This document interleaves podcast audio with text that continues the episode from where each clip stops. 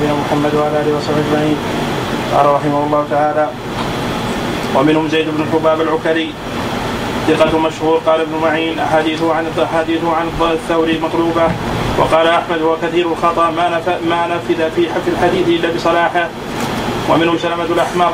ذكر المؤلف رحمه تعالى زيد بن الحباب وفي زيد بن حباب خلاف. وأصح ما قيل فيه بأنه صدوق. إلا في بعض الشيوخ فإنه سيء الحفظ. وأما في شخصه فصدوق.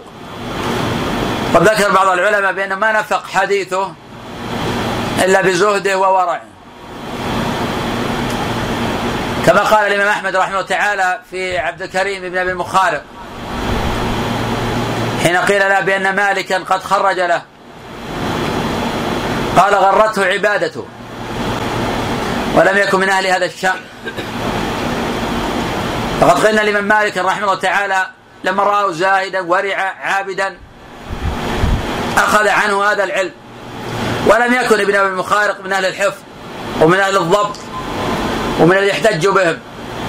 ومن ثم عيب على مالك رحمه الله تعالى مع شدة في انتقاء الرجال أن يخرج لعبد الكريم أبي المخارق لأنه ضعيف بالاتفاق. لأنه ضعيف بالاتفاق. نعم. ومنهم سلمة الأحمر. قال أحمد في رواية حنبل يحدث عن أبي إسحاق حديث صحاحا إلا أنه عن حماد يعني ابن أبي سليمان. مختلط الحديث حدث عن حماد بأسب أحاديث مضطربة. ومنهم يونس بن أبي إسحاق. ففي تاريخ حماد بن سليمان تقدم عندنا. ما درجته؟ حماد ابن أبي سليمان. الآن عندنا من عندنا هنا اللي قبله؟ سلم يروي عن حماد بن سليمان. حماد نفسه ما حكمه. ما اريد سلم الأحمر؟ اريد حمادا. صدوق فقيه. نعم. صدوق فقيه. صدوق فقيه صحيح لكن في زيادة. سيء. الحفظ. صدوق فقيه سيء الحفظ. وله حديث يسيرة. أوثق الناس في من هو؟ حماد بن سلمة. أوثق الناس في حماد بن أبي سليمان حماد بن سلمة. ومع هذا لو روى عنه حماد بن سلمة فإنه يبقى أنه سيء الحفظ لأن حمادا قد تفرد عن حماد بأحاديث منكرة نعم ومنه يونس بن أبي إسحاق ففي تاريخ أبي كان يونس بن أبي إسحاق مستوي الحديث في غير أبي إسحاق مضطرب بحديث أبيه. نعم وصاب أيضا أن يونس بن أبي إسحاق ضعيف مطلقا. لأنه سيء الحفظ. قد قال بعض العلماء صدوق يخطئ الصواب فيه انه ضعيف. وأنا لا يختلف عن عبد الله بن عمر العمري وعن عبد الله بن لهيعة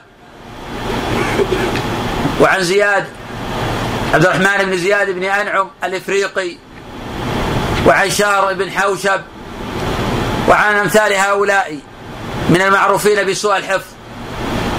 وهو بمنزلة الحجاج بن أرطاه وبمنزلة صدقة ابن موسى الدقيقي. وهو أحسن حالا من مجالد بن سعيد. وأحسن حالا من الحارث الأعور. وهو دون عبد الله بن محمد بن عقيل. ودون شريك بن عبد الله النخعي القاضي الكوفي. ودون القاسم أبي عبد الرحمن وأمثال هؤلاء. ملخص القول في يونس أنه ضعيف لسوء حفظه. وقد تفرد بحديث دعوة ذي النون. وخبر هذا ضعيف. نعم. ذكر من ضعف حديثه إذا جمع الشيوخ دون دون ما إذا أفردهم. قد تقدم عن شعبة أنه قال لابن علية علية إذا حدثتك إذا حدثك عطاء بن السائب عن رجل واحد فهو ثقة وإذا جمع فقال زادان. وميسرة وأبو البختري. تقدم عندنا عطاء بن السائب. فصل لنا فيه. من سمع منه قبل الاختلاط؟ هو تميز حديثه من سمع منه قبل الاختلاط؟ ما ما درجته؟ صحيح. هو أصلا عطنا هو ما هو الحكم فيه قبل قبل ذلك؟ هو وش؟ هو ثقة أو صدوق. وقد اختلط. وهل تميز حديثه لما اختلط ما تميز؟ تميز قد تميز حديثه أعطنا أربعة ممن روى عنه قبل الاختلاط وأربعة ممن روى عنه بعد الاختلاط. حماد بن زيد. حماد بن زيد روى عنه بعد الاختلاط؟ قبل الاختلاط. قبل؟ نعم. أكيد. نعم. صحيح. نعم. يزيد بن هارون. يزيد بن هارون روى عنه قبل الاختلاط؟ نعم. لا هذا غلط.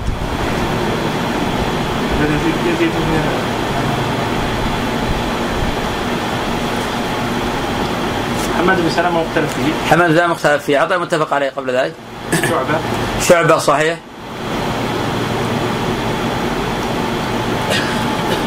صاحب شعبة اللي دائما هو شعبة كرف كفرس رهان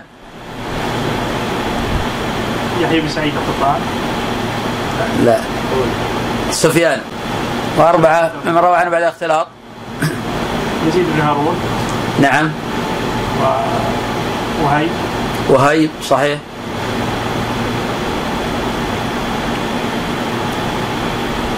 باقي اثنان.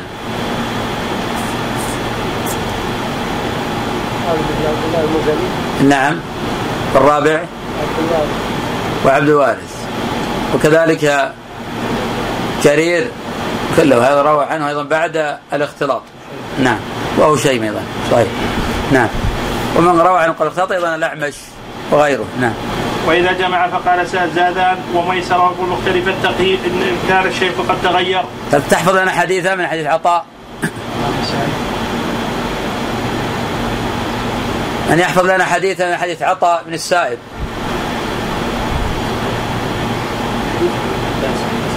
نعم.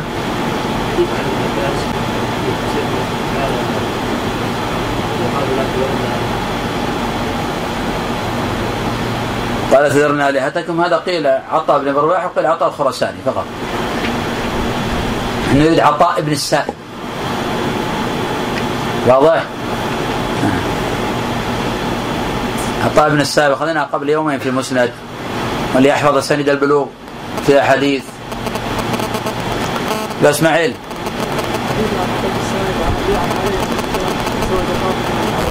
أي حديث عطاء بن السائب عن زادان أيضا عن علي من ترك موضع شعره لم يصبها الماء فعل الله بكذا وكذا من النار. هذا من حديث عطاء عن زادان كذلك عطاء من حديثه. نعم. هذا يقول. حديث علي ما تنظرون قائما. صحيح. وهذا أيضا حديث علي تقدم عندنا أيضا في المسند. كذلك عندنا أيضا حديث آه، إنما يحطان الخطايا حطا من رواية عطاء بن السائب. نعم.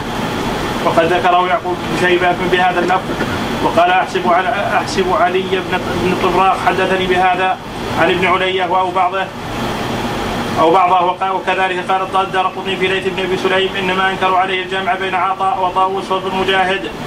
ونقله عنه البخاري.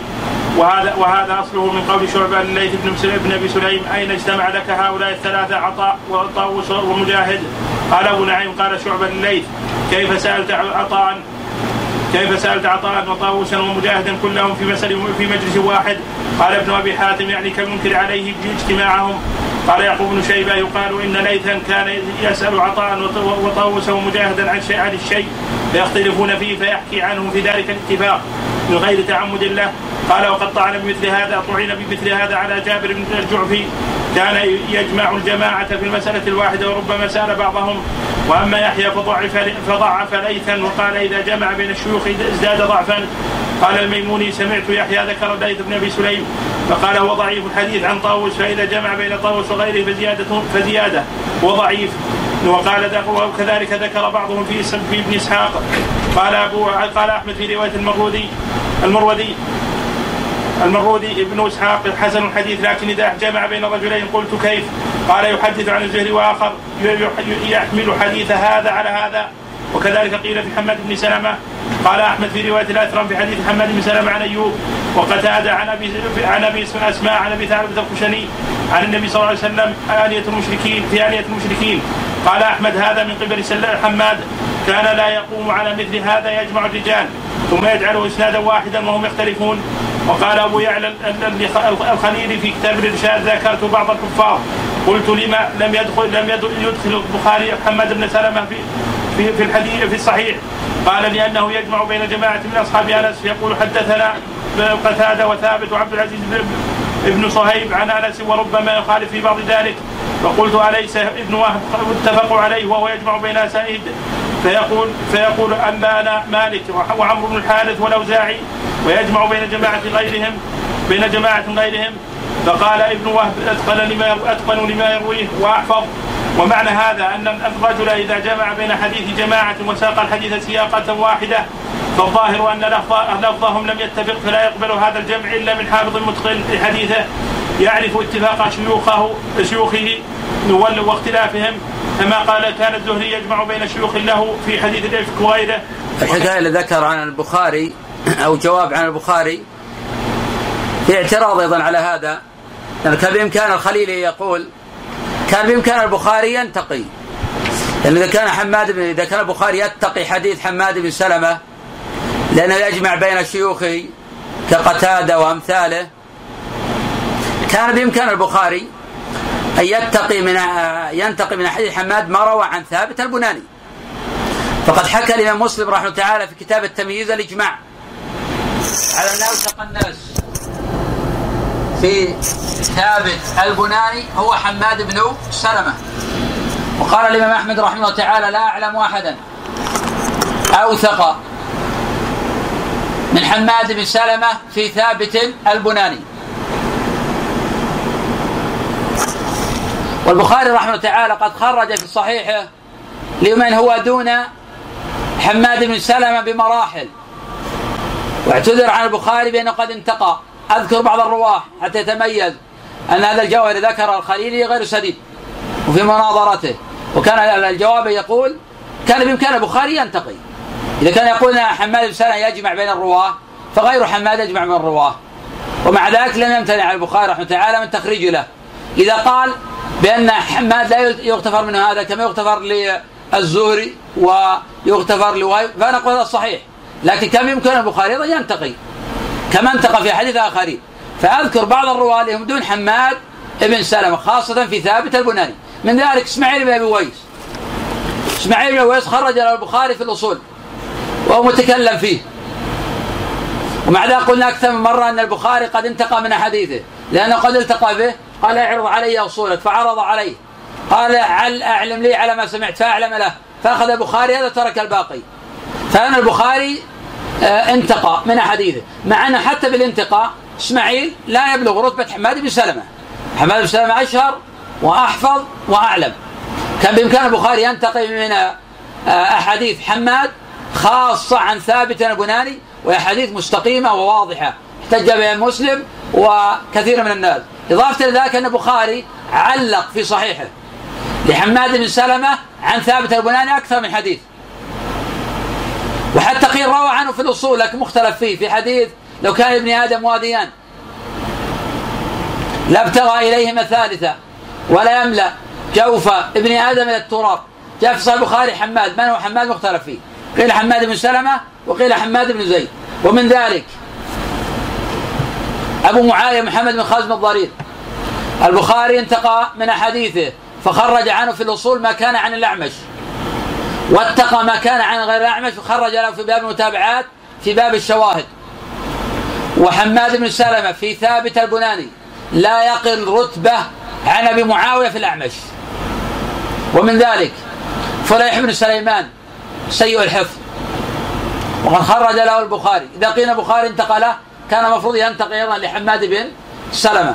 ومن ذلك أبو بكر بن عياش سيء الحفظ. في قيل البخاري انتقله كان المفروض أيضا ينتقي لحماد كما انتقى لفليح بن سليمان. ومن ذلك خالد بن مخلد قطواني صدوق لا غير. وقد تفرد بحديث عن سليمان بن بلال عن شريك عن عطاء عن أبي هريرة أن النبي صلى الله عليه وسلم قال قال الله تعالى من عادى لي وليا فقد أذنته بالحرب. إذا قيل البخاري انتقى هذا الحديث من جيد حديث خالد بن مخدق قضوان قيل كان عليه أيضا أن ينتقي من الأحاديث الجياد لحماد بن سلمة عن ثابت البناني. فهذه أمثلة توضح أن عدم تخريج البخاري لحماد بن سلمة ليس مجرد كما قيل بأنه آه، متكلف أو يجمع بين الرواة كما في هذه الحكاية. نعم هو يجمع بين الرواة هذه غلطة لكن هذه الغلطة تتقى في تخريج حديث عن ثابت البناني ما كان يجمع بين الرواة. والبخاري خرج لمن هو دونه بمراحل كما ذكرنا الأمثلة آه، الخمسة التي قبل قليل. وعلى هذا حماد بن سلمة عن ثابت قد بلغ وتجاوز القنطرة. ثقة ثبت إمام مشهور. وقد أطال ابن حبان في مقدمة صحيحة عيب على البخاري لماذا لم يخرج لحماد بن سلمة؟ ولماذا لم ينتقي من أحاديثه؟ خاصة لو حديث جياد كحديث افعلوا كل شيء للنكاح. حديث عظيم هذا. ومن الصحاح حديث حماد بن سلمة عن ثابت البناني. بقي ما هو أقرب جواب لكون البخاري لم يخرج لحماد بن سلمة. الجواب لعل أقرب جواب عن هذا أن من كان قبل حماد بن سلمة قد لا يكون على شرط البخاري من كل وجه. وهذا أحسن الأجوبة. مع أنه يعني فيه شيء من الضعف لكن هذا أحسن جواب. قد يرتقي يرتضي البخاري حمادا عن ثابت عن أنس لكن لا يرتضي من قبل حماد. وهذا أحسن ما يقال عنه مع أن هذا أيضا فيه نظر. نعم. وقد انكر أنكر شعب شعبة أيضا عن عوف الأعرابي. قال ابن المديني سمعت يحيى قال قال لي شعبة في أحاديث عوف عن خلاف عن أبي هريرة ومحمد ومحمد عن أبي هريرة إذا جمعهم قال لي شعبة ترى لفظهم واحد ترى لفظهم واحدا. قال قال ابن أبي حاتم اي كالمنكر على عوف؟ وكذلك أنكر انكر يحيى بن معين. على عبد الرحمن بن عبد الله بن عمر العمري أنه كان يحدث عن أبيه وعمه ويقول مثلا بمثل ويقول مثلا بمثل سواء بسواء واستدل واستدل بذلك على ضعفه وعدم ضبطه. وقد ذكر بن شيبة أن ابن ابن عيينة كان ربما يحدث بحديث واحد عن عن اثنين ويسوق سياقة واحدة. ويسوق سياقة واحد منهما فإذا أفرد حديث عن الآخر أرسله أو وقف ومن هؤلاء من كان يجمع بين مشايخ لاختلاطه وهو لا يشعر كما قيل عن عطاء بن السائب إنه كان يأتي بذلك على وجه التوهم. وكذلك قيل في أبي بكر بن أبي مريم قال أحمد عن إسحاق بن راهويه عن عيسى بن يونس بن يونس لو أردت أبا بكر أبا بكر بن مريم بن أبي مريم يجمع لي فلانا وفلانا وفلانا لفعل يعني يقول عن راشد بن سعد. لكن تقدم عندنا أن أبا بكر أبي مريم أصلا ضعيف مطلقا وقد اختلط فهو ليس بشيء. كل إسناد يكون فيه هذا الرجل فهو متروك. نعم. يعني يقول عن راشد بن سعد وضمرة بن حبيب وحبيب بن عبيد ذكر من حدث عن ضعيف وسماه. الحمد لله وحده والصلاة والسلام على من لا نبي بعد قلم رحمه الله تعالى. ذكر من حدث عن ضعيف وسماه باسم ثقة رواية أبي أسامة عن عبد الرحمن بن يزيد بن جابر الدمشقي قال محمد بن عبد الله بن عبد الله بن ابن نمير ليس هو بابن جابر المعروف إنما هو رجل يسمى بابن جابر. كتب عنه أبو أسامة هذه الأحاديث. قال لا ترى روايته لا تكون شيئا من حديث السحاء الذي يروي عن أهل الشام عنه يروي عنه أهل الشام. وأصحاب الثقات وكان ابن نمير يشير إلى أن أبا أسامة علم ذلك وتغافل عنه وكان يوهم أبا أسامة ويتعجب ممن يحدث عنه. نقله يعقوب البسوي عن ابن نمير ومما روي عن أبي أسامة عن ابي جابر عن إسماعيل بن عبيد الله عن أبي صالح الأشعري عن أبي هريرة حديث حديث حمى حظ المؤمن من النار. ورواه من الشاميين عن ابن عن ابن تميم. عن إسماعيل عن إسماعيل بهذا بهذا الإسناد فقوي بذلك أن أبا أسامة إنما رواه عن ابن تميم. وقال أبو عبيد الله الجبري عن أبي داود أبو أسامة روى عن عبد الرحمن بن يزيد بن تميم وغلط في اسمه. فقال حدثنا عبد الرحمن بن يزيد بن جابر. قال وكلما جاء عن أبي أسامة حدثنا عبد الرحمن بن يزيد فهو ابن تميم. وكذلك روى حسين الجعفي عن جابر عن أبي الاشعث عن أبي عن أوس بن أوس عن النبي صلى الله عليه وسلم اكثروا علي من الصلاة في يوم الجمعة. الحديث فقال فقال الطائفة هو حديث منكر وحسين الجعفي سمع من عبد الرحمن بن يزيد بن تميم الشامي وروى عنه أحاديث منكرة فغلط في نسبته. وممن ذكر وممن ذكر ذلك البخاري وأبو زرعة وأبو حاتم وابو وأبو داود وابن حبان وغيرهم. وأنكر ذلك آخرون وقالوا الذي سمع منه حسين هو هو ابن جابر. قال الحجري سمع من ابن جابر حديثين في الجمعه وكذا انكر الدرقطني على من قال إن حسينا سمع من ابن تميم وقال إنما سمع من ابن جابر قال والذي سمع من ابن تميم وأبو سامه وغلط في اسم جده فقال ابن جابر ابن جابر فقال ابن جابر وهو ابن تميم وقد ذكرنا هذا الحديث والكلام عليه في أول كتاب الجمعة وقد استنكر البخاري رواية الكوفيين جملة عن ابن جابر قال البخاري أهل الكوفة يرون يروون عن عبد الرحمن بن يزيد بن جابر احاديث مناكير وإنما أرادوا عندي عبد عبد الرحمن بن يزيد بن تميم وهو منكر الحديث وهو بأحاديث أشبه منه باحاديث بحديث عبد الرحمن بن يزيد بن جابر وغير بن معاوية. ذكر المؤلف رحمه الله تعالى مسألة مهمة. تحدث عن عبد الرحمن بن يزيد بن جابر وقد روى عنه خلق وأحيانا يقال عبد الرحمن بن يزيد. فيأتي الطائفة يقولون التميمي. ابن تميم. وطائفه يقولون عبد الرحمن بن يزيد بن جابر. فالتبس أمره على كثير من أهل العلم. واقتضى هذا تصحيح بعض أحاديثه وتضعيف بعض أحاديثه. للاختلاف فيه. وعبد الرحمن بن يزيد بن جابر ثقة ثبت. وعبد الرحمن بن يزيد بن تميم ضعيف الحديث. وقد روى طائفة عن هذا وعن هذا. وروى عدة أحاديث جرى فيها نزاع طويل بين الأئمة. من ذلك قوله صلى الله عليه وسلم أكثروا علي من الصلاة يوم الجمعة. الحديث. اختلف العلماء في رواية الجعفي هل هو عبد الرحمن بن يزيد بن جابر أم عبد الرحمن بن يزيد بن تميم؟ فذهب الإمام البخاري رحمه الله إلى أنه هو ابن تميم وليس بابن جابر ومن ثم ضعف البخاري هذا الخبر وهذا هو الأقرب إلى الصواب. وذهب أكثر الحديث أهل الحديث إلى هذا. وإن كان قد نازع الدار قطني في هذا. وأنكر على من قال بأنه ابن تميم ورجح بأنه ابن جابر. ولكن ما ذهب إليه البخاري وأكابر الحفاظ هو الأصح وقد قال الإمام أحمد رحمه الله إن أهل العراق يروون عن عبد الرحمن بن جابر بن تميم فيقولون عن عبد الرحمن بن يزيد بن جابر. ونص على هذا الإمام البخاري رحمه الله تعالى. ومن ثم قال الإمام أحمد جميع مرويات العراقيين عن عبد الرحمن بن يزيد إنما هي عن ابن تميم وليس بابن جابر. وعلى هذا نجعل قاعدة أن رواية كل عراقي عن عبد الرحمن بن يزيد فهي ضعيفة. وهذا من دقائق علم العلل. ولا نقبل عن عبد الرحمن بن يزيد إلا ما كان من رواية الشاميين عنه. فهم الذين يعرفون عبد الرحمن ابن يزيد ابن جابر.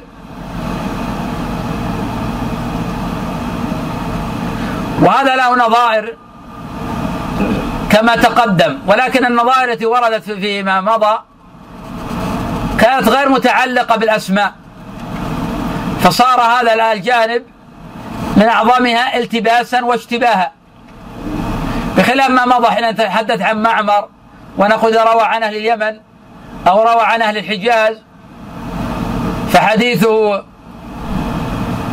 صحيح. إذا روى عن أهل العراق فحديثه ضعيف. هذا واضح.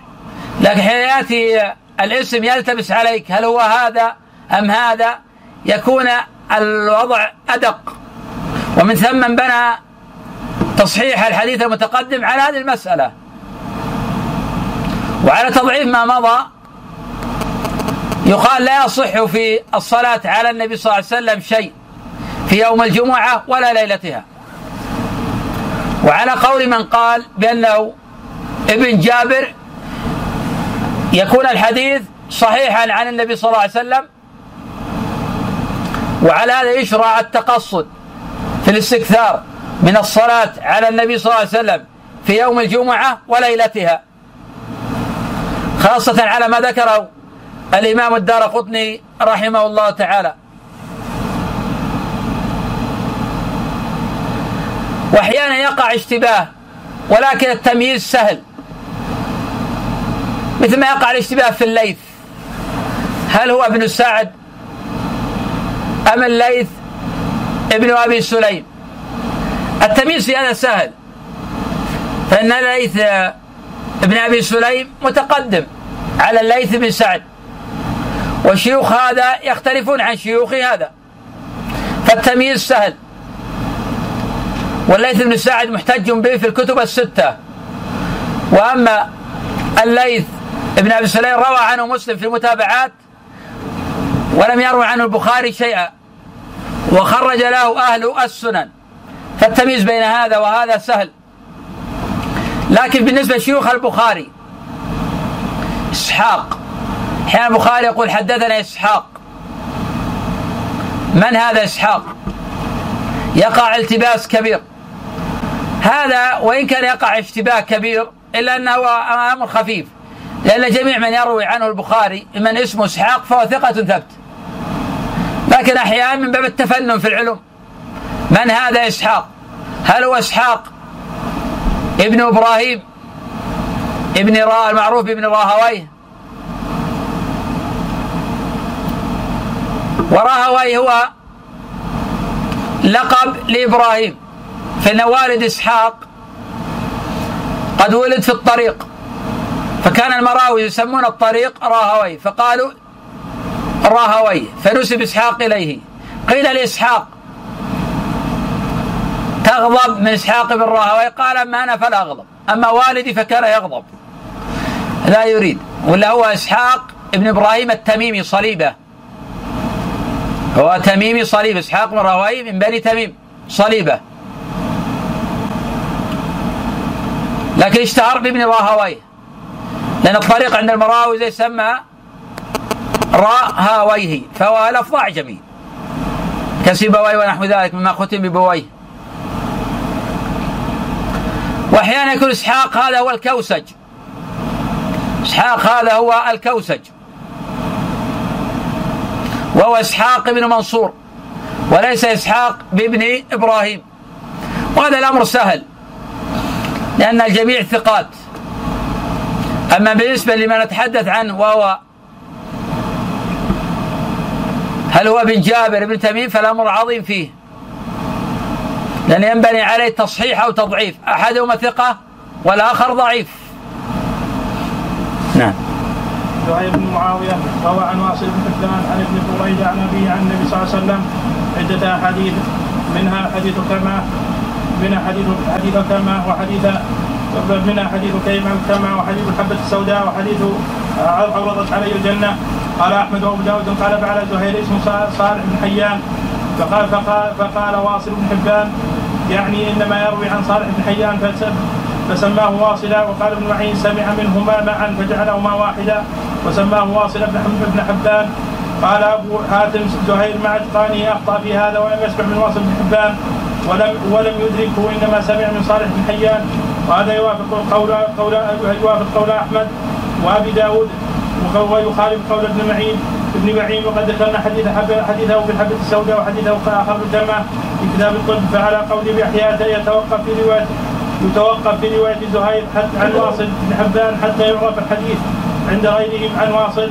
وأما على قول أحمد ومن وافقه في روايات زهير عن واصل ضعيفة ولا بد لأنها من عن صالح بن حيان من غير تردد وصالح بن حيان القرشي فيه ضعف وواصل بن حبان ثقة.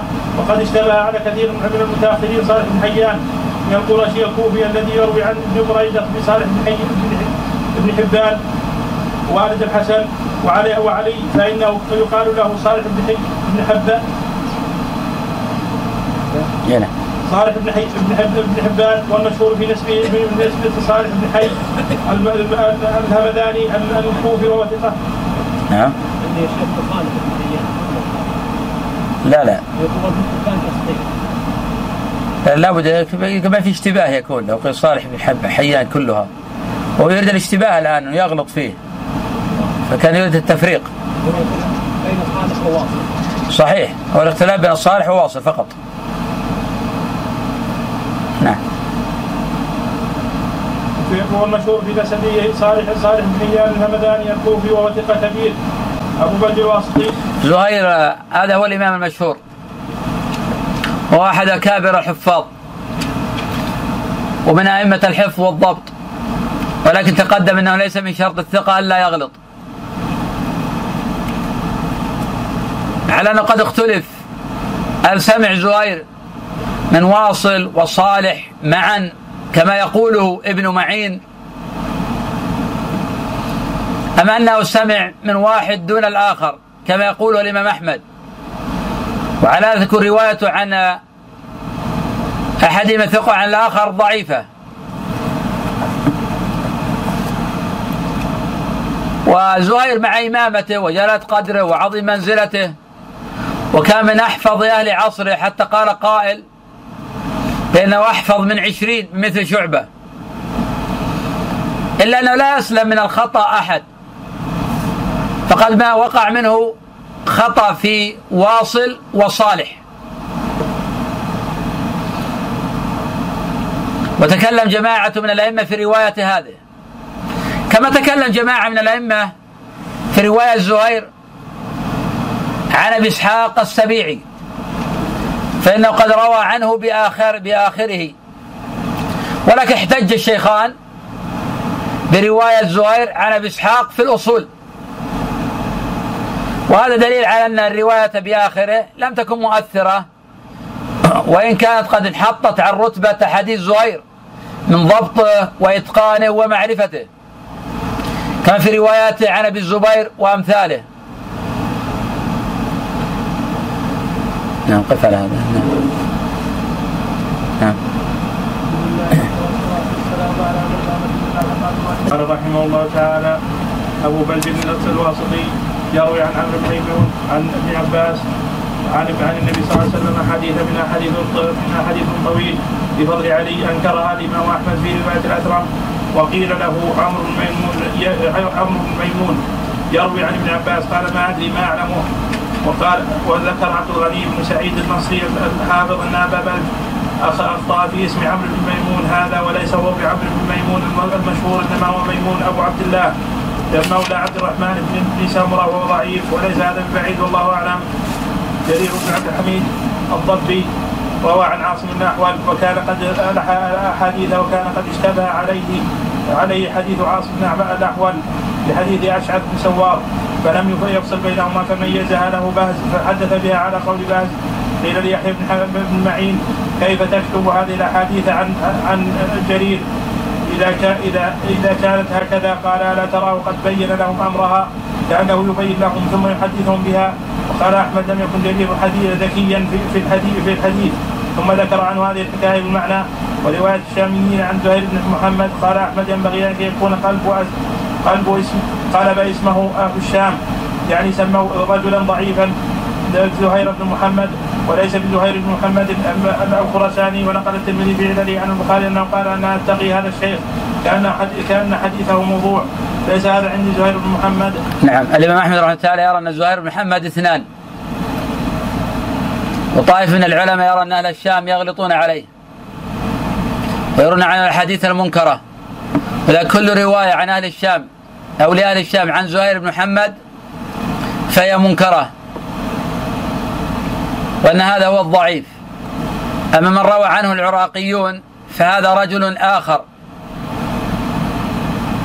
وكان الإمام أحمد رحمه تعالى يرى هذا الرأي.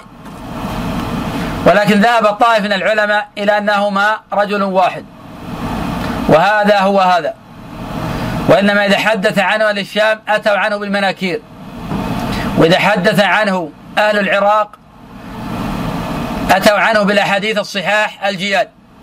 وهذا قول أكثر أهل الحديث. وهذا الظاهر أن هذا هو هذا وأنهما ليس اثنين. وأما جرير بن عبد الحميد فهو ثقة ثبت من رجال الجماعة. ولكن أيضا أخطأ في أحاديث. وتقدم أنه ليس من شرط الثقة ألا يخطئ.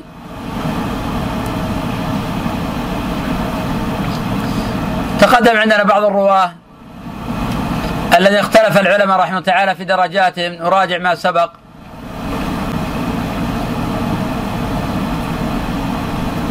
هذا بعض درجات المختلطين. إلى كم ينقسمون؟ كم أقسامهم أولا؟ القسم الأول من اختلط وتميز حديثه. والقسم الثاني من لم يتميز. حديثه ومنهم؟ ليث بن سليم القسم الثالث؟ من قيل انه اختلط ولم من قيل عنه بأنه اختلط ولم يختلط. من خف حفظه. ومنهم؟ منهم الجريري. صحيح. ومنهم أيضا أبو إسحاق السبيع جماعة. القسم الرابع من خف ضبطه في بعض الرواة فقط. ومنهم في بعض الرواة. يريد أن بعض الرواة حتى نأخذ القسم الخامس. خف ضبطه في بلد دون بلد. أنا أريد الآن في بعض الرواة. داود بن داود بن حصين في عكرمة مضطرب. القسم الخامس في بلد دون بلد. منهم إسماعيل بن عياش. إسماعيل بن عياش. ثقة في آل الشام. ضعيف في غيره. ومنهم أيضا معمر. معمر. ثقة في أهل اليمن. وفي أهل الحجاز ضعيف في أهل العراق خاصة البصريين منهم. نعم. ذكر من روى عن ضعيف وسماه باسم يتوهم يتوهم أنه اسم ثقة. منهم عطية العوفي. العوفي. العوفي. قال عبد الله بن أحمد سمعت أبي ذكر عطية العوفي فقال هو ضعيف الحديث بلغني ان عطية يأتي الكلبي فيأخذ عنه التفسير وكان وكان يكنيه بأبي سعيد. فيقول قال أبو سعيد قال أبو سعيد قال عبد الله وحدث وحدثنا أبي حدثنا أبو أحمد الزبيري يعني يقول بمعنى أن عطية العوفي كان يأتي الكلبي وكان الكلبي يكنى بأبي سعيد وكان عطية يروي عن أبي سعيد فيظن من لا معرفة له أنه يعني أبا سعيد الخدري لأن عطية العوفي أدرك أبا سعيد الخدري وهذا يعني أن عطية العوفي مدلس. وهذا يعني أن عطية العوفي مدلس. وهذا يستدعي ضبط الكنى وضبط المدلسين. وإلا فعطية العوفي ضعيف مطلقا. وإلا فعطية العوفي ضعيف مطلقا.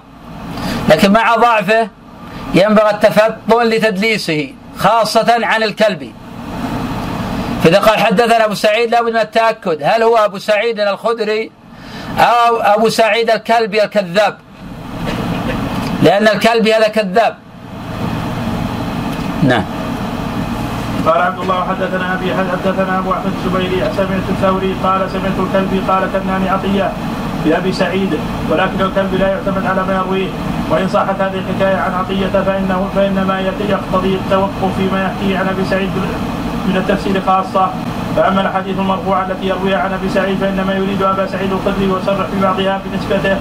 ومنهم الوليد بن مسلم كان كثير التدليس وكان يروي عن الأوزاعي فيقول حدثنا أبو عمرو ويروي عن عبد الرحمن بن يزيد بن تميم الدمشقي وهو ضعيف جدا فيقول حدثنا أبو عمرو وحكى ذلك أبو بن حبان وغيره. تقدم عندنا أن المدلسين طبقات ويمكن تقسيمهم إلى قسمين. القسم الأول الثقات الذين ما غلب عليهم التدليس. وهذا الغالب على الثقات. بل لا يعرف أحد من الثقات قد غلب عليه التدليس كقتادة وأبي إسحاق السبيعي والأعمش وأبي الزبير وابن جريج والوليد بن مسلم وآخرين. بل بعض العلماء شكك أن بعض هؤلاء مدلس. فهؤلاء الثقات لا تضر عنعنتهم لأن حديث الثقة الموصوف بالتدليس مقبول ولو عنعن. لأن العنعنه شيء والتدليس شيء آخر.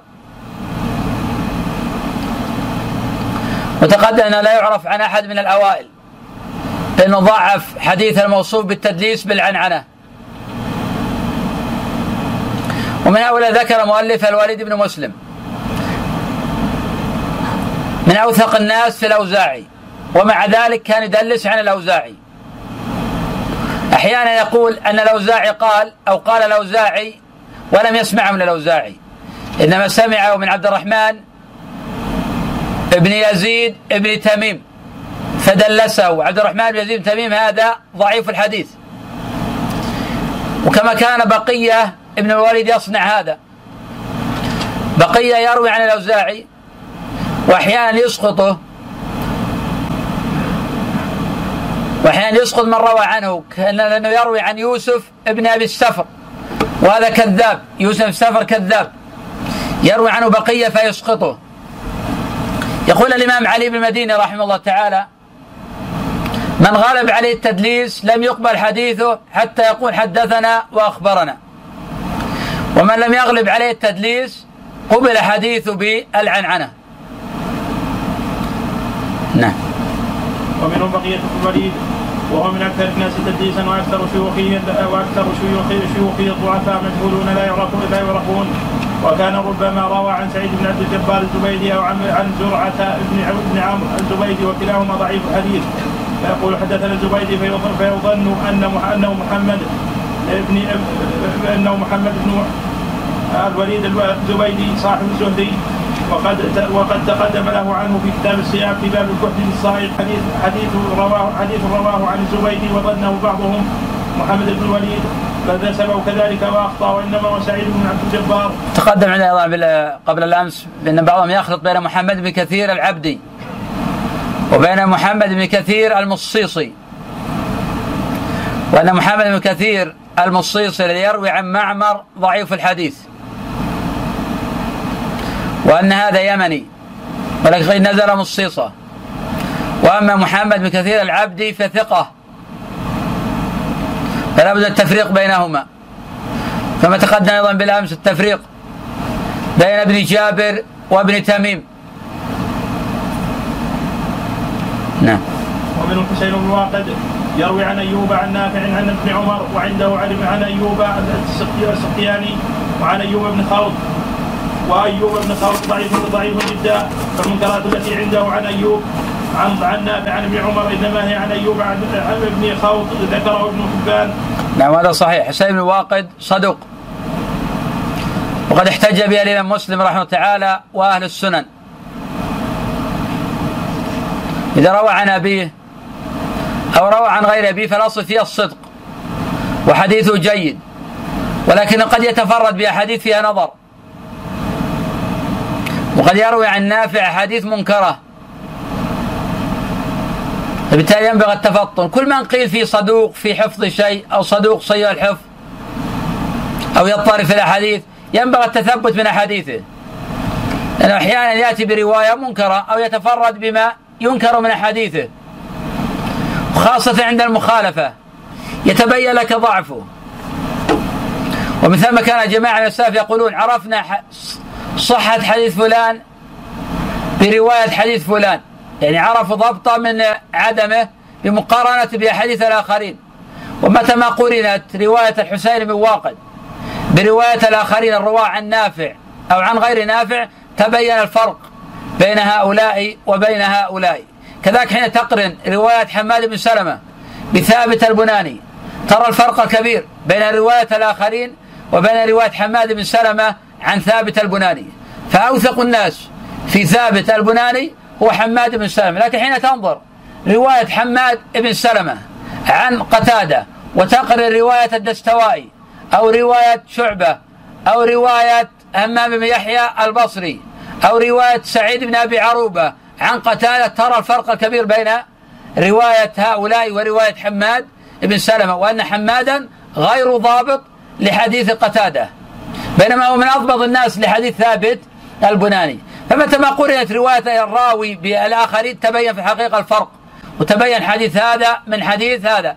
كذلك ما يقال وذكرت مرارا أكرر على عجل ما يقال عن ابن لهيعة أنه في العبادة الثلاثة قوي أو في القدامى أصحابه حقيقة اقرن وادرس روايات عن العبادة الثلاثة ترى في الحقيقة الخلل بين رواية الآخرين ورواية هؤلاء. وترى أيضا ضعف الرواية مطلقا. فيتبين لك الأمران. الفرق بين رواية العبادة من رواية غيرهم وترى أيضا الفرق في رواية العبادلة مطلقا وفي رواية الحفاظ الآخرين. وترى أيضا الضعف. كذلك إذا تأملت في رواية تقدم عندنا معقل بن يسار عن أبي الزبير عن جابر وهو في مسلم. تقدم أن رواية معقل بن يسار آه، بن عبيد الله عن أبي الزبير في الحقيقة أن من مرويات ابن لهيعة وأن معقل قد غلط فيها. وتمات ما درست مرويات معقل. ابن عبيد الله وأتيت بمرويات ابن لهيعة عرفت أن مرويات معقل هي مرويات ابن لهيعة. ومن ثم ضعف الإمام أحمد مرويات معقل بن عبد الله عن ابي الزبير وقال هي أحاديث ابن آه، لهيعة. هي أحاديث ابن لهيعة. ومن ذاك شهر بن حوشب. متى ما درست احاديثه تبين لك الاضطراب. وصحه مقولة الإمامين البخاري وأحمد بن حنبل هو مضطرب الحديث. وأما من روى عن ضعيف فاسقطه عن الاسناد الكليه فهو نوع تدليس. ومنه ما يسمى قف هنا